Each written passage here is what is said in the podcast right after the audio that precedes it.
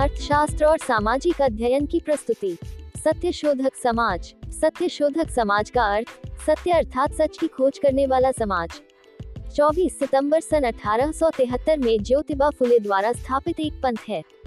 यह एक छोटे से समूह के रूप में शुरू हुआ और इसका उद्देश्य शूद्र एवं अस्पृश्य जाति के लोगों को विमुक्त करना था।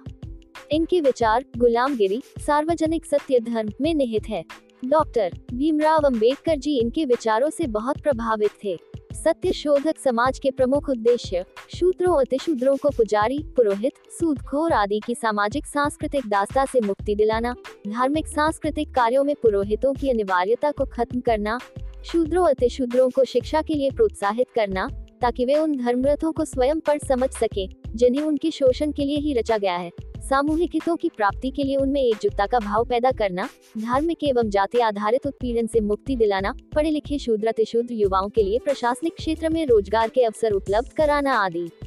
कुल मिलाकर ये सामाजिक परिवर्तन के घोषणा पत्र को लागू करने का कार्यक्रम था।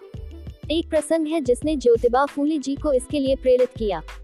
अपने एक ब्राह्मण मित्र की शादी में जातिगत भेदभाव एवं वैमनस्यता के कारण वे बुरी तरह अपमानित हुए और उन्हें धक्के देकर शादी के मंडप से निकाल दिया गया।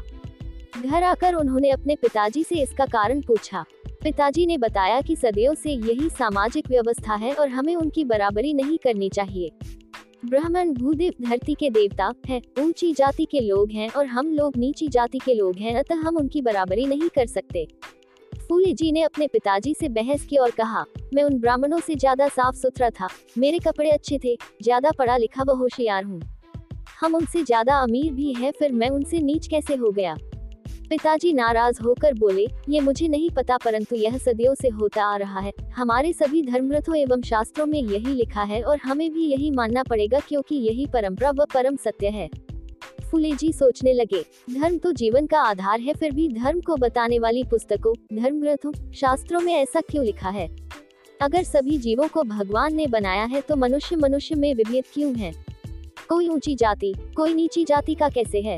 अगर ये हमारे धर्म ग्रंथों में लिखा है और जिसके कारण समाज में इतनी विषमता व छुआछूत है तो यह परम सत्य कैसे हुआ? यह सत्य है।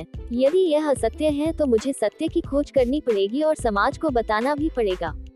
अतः उन्होंने इस काम के लिए एक संगठन बनाया और उसका नाम रखा सत्यशोधक समाज। धन्यवाद।